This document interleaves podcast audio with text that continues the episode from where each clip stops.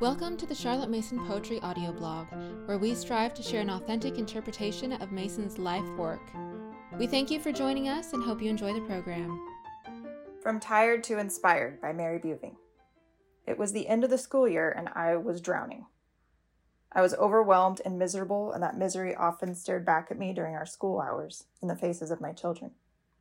Sure, we had our bright moments, but they were not what I knew was possible with a Charlotte Mason education.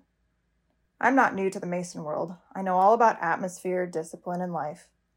I've read and narrated the volumes which made that sinking sensation all the more painful. Given the circumstances of my life, some could say I had every reason to be overwhelmed, to not hold closely to this grand method in the way Mason intended. We have nine children since taking infant foster twins in April. My husband has had to take on extra work at his job over the last eight months, taking him more often from home life. He is now frequently away during early mornings, evenings, and weekends, in addition to his regular work hours. Our oldest daughter is at college, and our next oldest son still lives at home. He is 18 and working full time for an auto mechanic and studying to learn that trade. So that leaves me teaching my 15, 10, 9, 8, and 6 year olds, as well as taking care of our six month old foster twins who have medical needs. Our four children, ages 6 through 10, were adopted several years ago and that has involved a variety of struggles with learning and behavior. Additionally, as my husband is a youth and adult pastor, we host groups, families, and individuals in our home multiple times per week. I also volunteer in ministry with middle and high school students several times each week.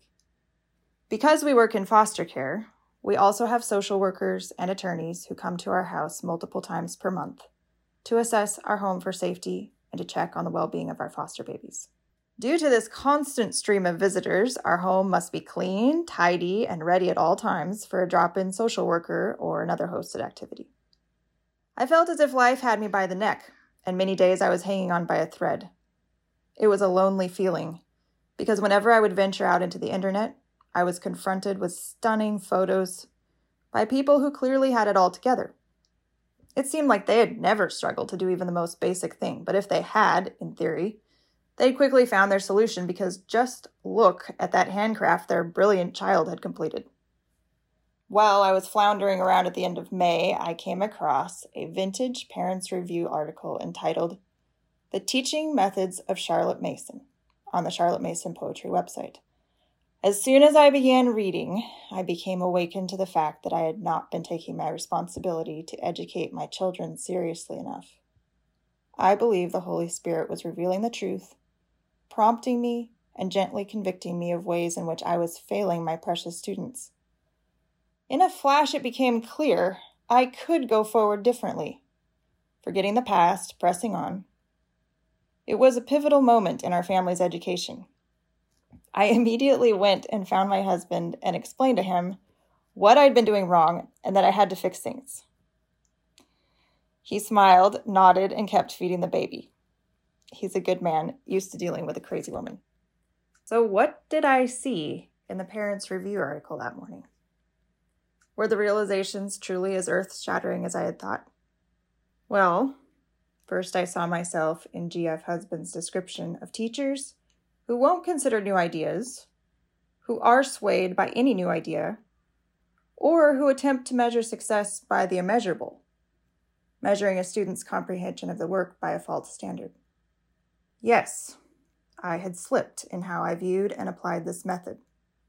When GF Husband showed the three ways he measured the success of a school, I felt crushed to look at my own school and see how I had failed. First, are the children free? Some teachers dominate their pupils' every thought and action. I would look then for happy, eager work. Second, he would ask, are the children then learning to get information themselves from books? Are they doing this every day, in every way, in every subject? Or are they in the teacher's leading strings? He then went on to talk of a third way to measure the effectiveness of a school. Are they receiving vitalizing ideas on every relation of life, every department of knowledge, every subject of thought? When we launch the children from the schools, are they beginning to appreciate good literature, good music, good pictures? Are they beginning to understand their duties as citizens? Will they, with a little more experience, be able to look at life steady and see it whole? Above all, will they have alert, active minds ready to pounce upon and assimilate the essentials of the daily work they have undertaken? Now, here was the tricky part. Yes, I had been educating my children to have some success in living those high ideals in life and education. My husband and I did graduate two bright, wonderful people, with a third coming soon. I was thrilled with the results to date from a Mason education. But I had gotten tired. I had lost sight of what was actually important. It was hard to see it right there in front of me.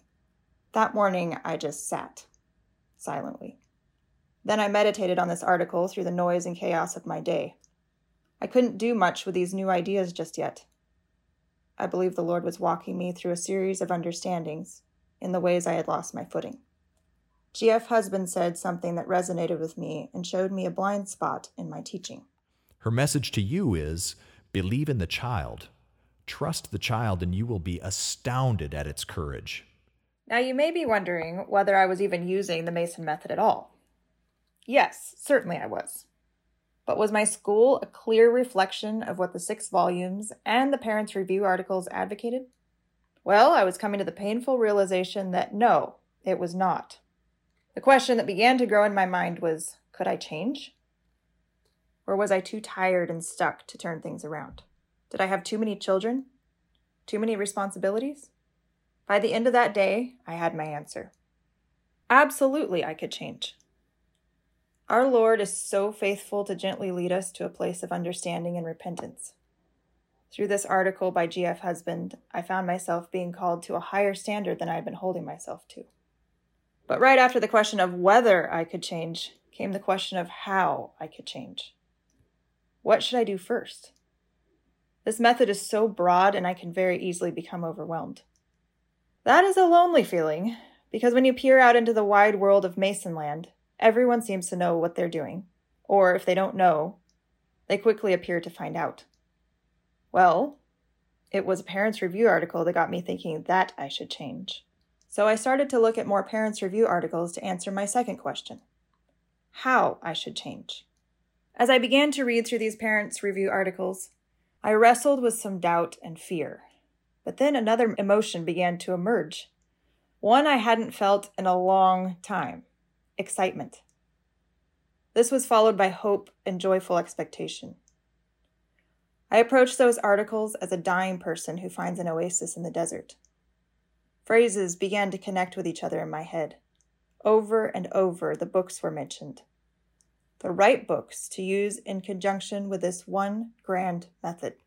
When I read the article, Letters from Mothers, I was thrilled to find creative solutions to many of the problems I was experiencing.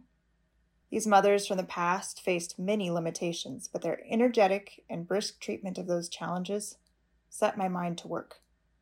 One of the mothers described living in a very hot climate and moving her school around the veranda as the morning went on, hoping to catch a cool breeze. I resonated with that mother as I often have to move my school around the house to accommodate the various needs of the day. But she did it. She kept moving around that veranda. It gave me a mental picture of perseverance and courage under adversity. The mothers in this article and in A Mother Without a Governess were writing about things I deeply care about creativity, joy in learning, reading wonderful books with my children, experiencing beauty through art, music, nature study, and doing life together as fellow learners. We have experienced all of this, and I knew that we could again. It may sound ridiculously easy to just read a few articles and make a few changes. But I assure you it was the opposite. It was time consuming and challenging to read and reflect, while simultaneously taking care of so many people with their constant needs and demands. It was tough to mentally work through each of my limitations. I fed babies with my phone's browser open to many articles at once, spending late nights trying to assimilate what I was learning. One of my favorite articles was The Story of a Home Schoolroom by Mrs. W.J. Brown. I loved the way she wrote and shared her experiences. She carefully followed the timetables and the programs, and they were a great help to her. Her comments made me badly wish the PNEU was still active. She learned that you cannot use this method without a nature journal and a book of centuries. It was confirming what I already knew and had been failing to practice. Her description of her days, of how a frosty evening, too, will take us out for a sharp walk when we are working on star maps, seemed delightfully attainable. Often during my reading, I would think, of course we can do that too. Mrs. Brown's thoughts on children's questions on the Bible and Shakespeare matched my own experience. She discussed the bond and intellectual tie a home teaching mother has with her children, and her description struck me profoundly. I feel that tie with each of my children, but not till I saw those ideas in writing did I grasp the importance of daily working on that bond, which she said softens into common interests in later years. She shared the innovative ways she handled the books in her home, storing and sharing them. Finally, she discussed the challenges of educating her own children. Her creativity and attitude in solving those difficulties set a wonderful example for me. I pondered Mrs. Brown's warning when she wrote, I have to admit that anyone who undertakes the education of her own children is taking on a whole time job. It cannot be run as a sideline. And here I was, thinking it could be run as a sideline. I know better. And yet it was the article, How the PUS Helps a Young Mother, that challenged my feeling that I was too tired and busy to make this education a whole time job. This mother said that our chief difficulty in home education is our lack of time and our own inadequacy. She listed some things that take up our time, but then urged that we make time for the things we really care about. She said that if we don't choose to put these things above lesser things, the opportunity we have with our children will be lost forever. As I now have graduated children, I know the truth of that warning. The day must be quickly seized, and there is no time to lose. Next, I went to the Parents Review article by Charlotte Mason herself called The Parents Union School. It was sobering to read her thoughts on such issues as taking care not to exhaust children's brains by letting the school time go too long. She took me to task for thinking that children could or should not read difficult things. She reminded me that it is desultory, unorganized work that fatigues both body and brain. It is not the difficult books, but rather the excessively long school hours that are to blame. So, it is my responsibility to choose the right books and to trust the child to take what he can get. She then urged The first thing that this school is designed to teach is a love of knowledge for its own sake, and this I think the children get. They learn that last accomplishment of noble minds, to delight in books for themselves. She said never to hint that a poem or book is good for him. That would be fatal to the slow, still operation of knowledge upon his personality. Now, I know that all of this and more is in the volumes, but having this information presented in a small and fresh form was just exactly what I needed. I also noticed how bold Mason was in discussing all of these issues in the Parents Union School. She spoke as one who can be trusted. It was a different tone and it gave me courage. The last article I read before setting out on my new journey was called Conference on PNEU Methods. By now, I had an endless number of questions on how I would put all these ideas into practice. This last article was the answer to many prayers I had been praying late into the night and early in the morning. Through a series of questions sent to many PNEU based schools, H.W. Household was attempting to find out how each school dealt with the terms prescribed work. I, too, was very curious to see their answers. Questions that were answered included How do the students narrate in groups? How is narration accomplished in the schools? Are there certain books that are not narrated? Has the appeal of the books made itself felt? Has it affected discipline? Has concentration been secured? What has the effect been on the backwards child? I will admit crying over these answers as they mirror my experience with my own adopted children, who began life at a disadvantage. The questions went on to solicit the responses of the children and teachers to all of the subjects. Let that sink in for a moment. Here I was in possession of the answers from people who were using this method to the best of their ability, who were using the PNEU programs and were giving their opinions on how each subject in a Mason education was playing out in their school. I couldn't really believe my eyes. As often as I had read and studied Mason's volumes, I still sometimes felt at a loss to understand how things really worked for live teachers with flesh and blood students. When I discovered this article, I literally stopped and thanked the Lord for allowing Household to send his surveys around all those years ago, and for enabling the team at Charlotte Mason Poetry to make these answers available to us today. I was in awe of the situation.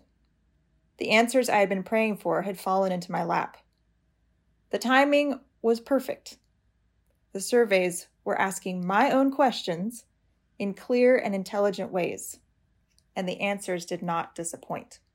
Now that I had many answers to my questions, I sat with this knowledge that I could make changes if I was willing to set the lesser things aside and pick up this challenge with every bit of energy that I could find, knowing that God would provide me with strength. But first, I decided to acknowledge the subjects which were going well already, which provided some encouragement that I wasn't starting from scratch. And there were many beautiful things already happening in the lives of my little students. The poems they were memorizing, our love of reading the Bible together, and the many school books that had brought us joy.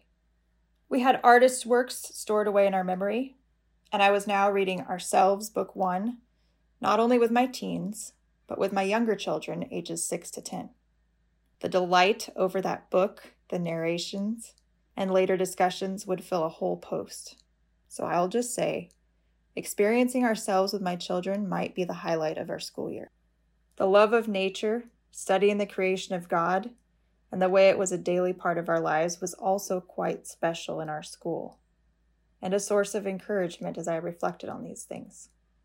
Finally, I was ready to make changes. By now, it was the beginning of June, and I decided to extend school till the end of June, something I have rarely done, due to what I was reading and how distracted our spring had been. I wanted to see if the results could be as immediate and widespread as some of the parents' review articles had suggested. I began immediately. The results in our home mirrored what I had read in those old articles, but even so, I could hardly believe that the changes had such a broad and immediate impact. The atmosphere of environment. First, I knew the atmosphere in our school had to change. Even though I had read about many of the experiences of PNEU mothers who had gone before, I was still shocked to find that within a few short days, the atmosphere in our school changed dramatically for the better. Because of my renewed understanding of what those mothers of the PNEU accomplished with their brisk, energetic description of their days, I was enabled to push for a similar atmosphere in my home. At first, it was nearly imperceptible, but it began to grow into an enjoyment of each other during the school hours. Narrations took on an eager energy, just as described in all of these articles. Because there is only one of me and five narrators, you can imagine the briskness of my morning. But it was working. There was a new air of enthusiasm. Multiple articles mention the importance of each child owning his own book.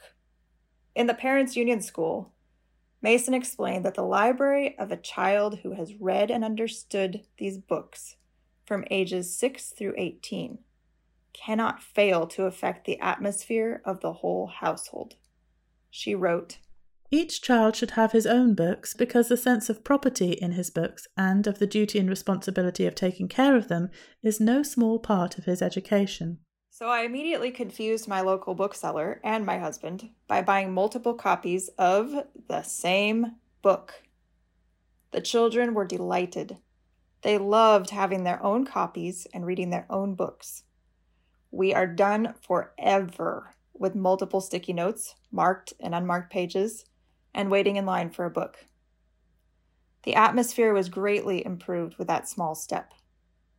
You might think it a waste until you read how this was handled back at the time of the PNEU.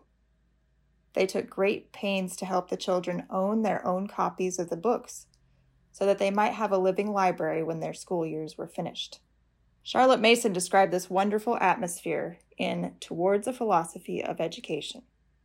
The bracing atmosphere of truth and sincerity should be perceived in every school, and here again the common pursuit of knowledge by teacher and class comes to our aid and creates a current of fresh air, perceptible even to the chance visitor, who sees the glow of intellectual life and moral health on the faces of teachers and children alike. The discipline of habit. As we know, Mason often discussed the discipline of habit. Our habits had become destabilized over time.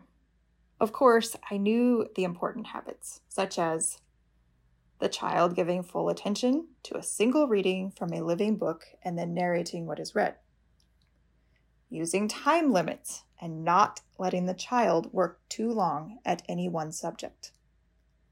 But I had lost the sense of how important these habits are and how essential they are to the method as a whole. Charlotte Mason wrote We need not labor to get children to learn their lessons. That, if we would believe it, is a matter which nature takes care of. Let the lessons be of the right sort, and children will learn them with delight. The call for strenuousness comes with the necessity of forming habits. But here again we are relieved. The intellectual habits of the good life form themselves in the following out of the due curriculum in the right way. As we have already urged, there is but one right way. That is, children must do the work for themselves. They must read the given pages and tell what they have read. They must perform, that is, what we may call the act of knowing. Don't be alarmed after reading that quote. Remember that in the incredible article, Conference on PNEU Methods, teachers discussed which books were narrated, how they were narrated, and what sort of results they could expect. It's all there. This grand idea that Mason reveals in Volume 6, which I love but sometimes struggle to understand, is all explained in that article. I'll share a few of the habits that I quickly put back into place. Carefully planning my school mornings, adding up the time allocated to each subject to make sure we didn't go over our time. This was particularly helpful with certain students and greatly affected the atmosphere during our school mornings. I made sure we began narrating everything that those parents' review articles suggested, gaining several helpful ideas from how the small schools handled narration. I was careful to block out the hours for school in the morning not letting myself become distracted with other, lesser things during those precious school hours. I found that the baby's morning nap time was sufficient to get most of our subjects finished in the lower forms, and we worked hard as soon as I put those babies to bed. But I also learned from reading letters from mothers that there are many ways to accomplish our goals, and sometimes life circumstances call for unique creativity.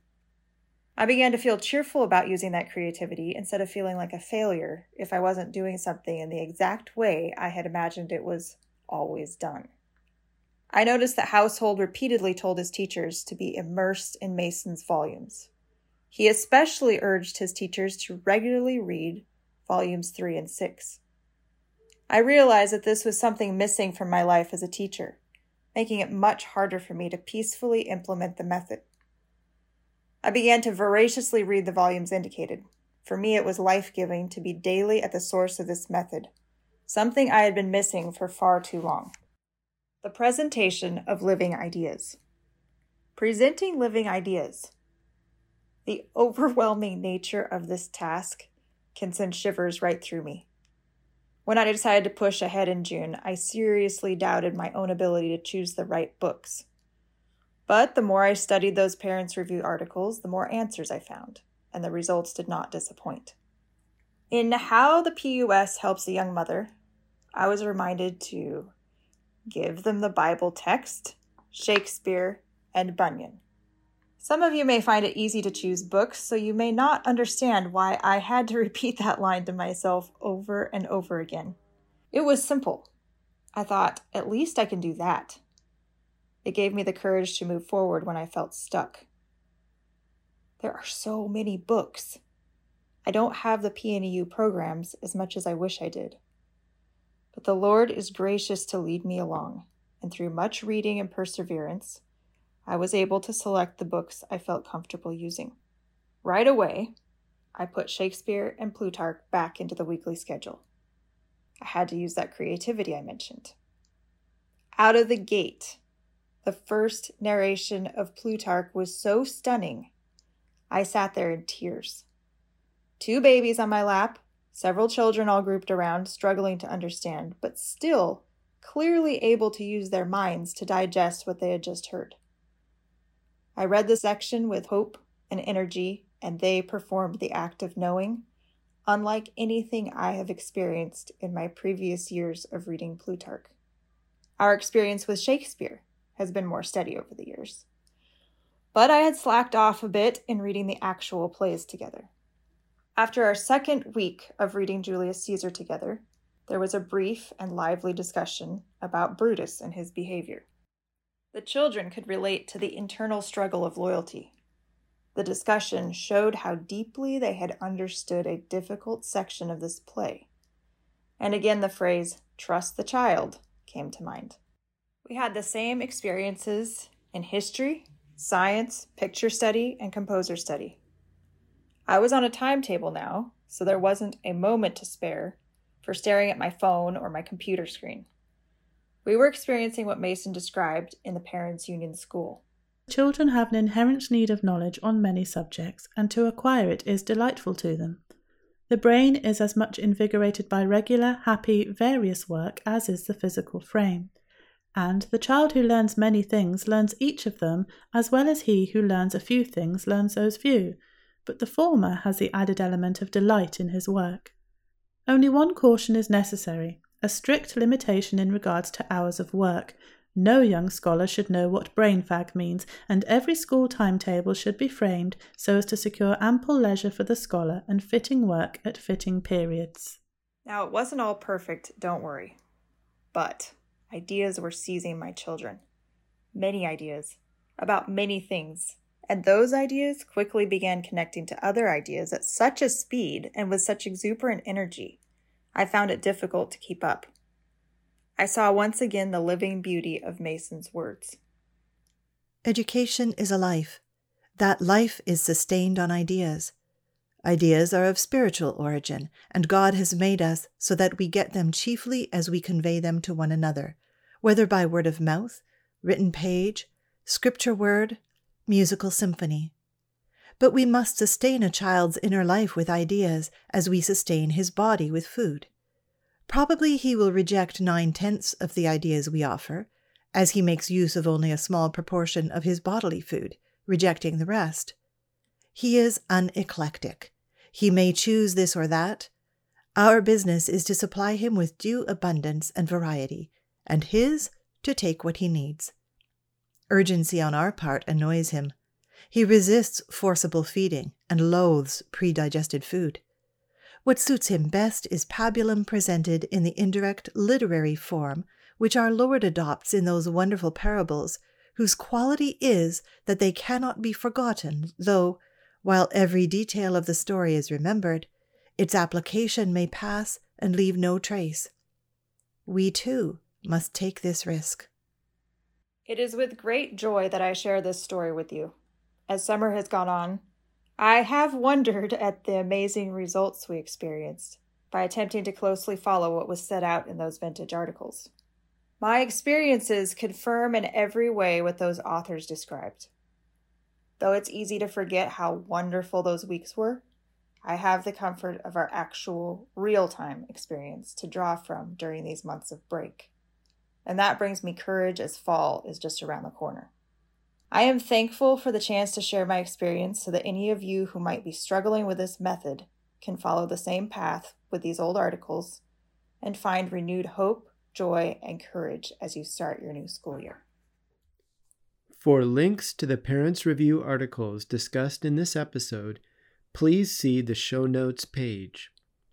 About the author, Mary and her husband Michael live in Portland, Oregon, and have been home educating their children for the last 12 years. They were thrilled to find the Charlotte Mason method 10 years ago and have been using it ever since. Michael and Mary have three biological children, four adopted children, and are fostering twin babies. Raising children for the glory of God and sharing God's love with students in their youth ministry is both their passion and their hobby. Mary keeps a sadly neglected blog at eventideblog.com, but otherwise stays quite busy at home.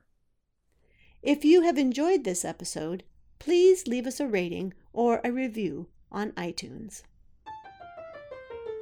Thank you for listening to the Charlotte Mason Poetry Podcast. We hope you enjoyed the program.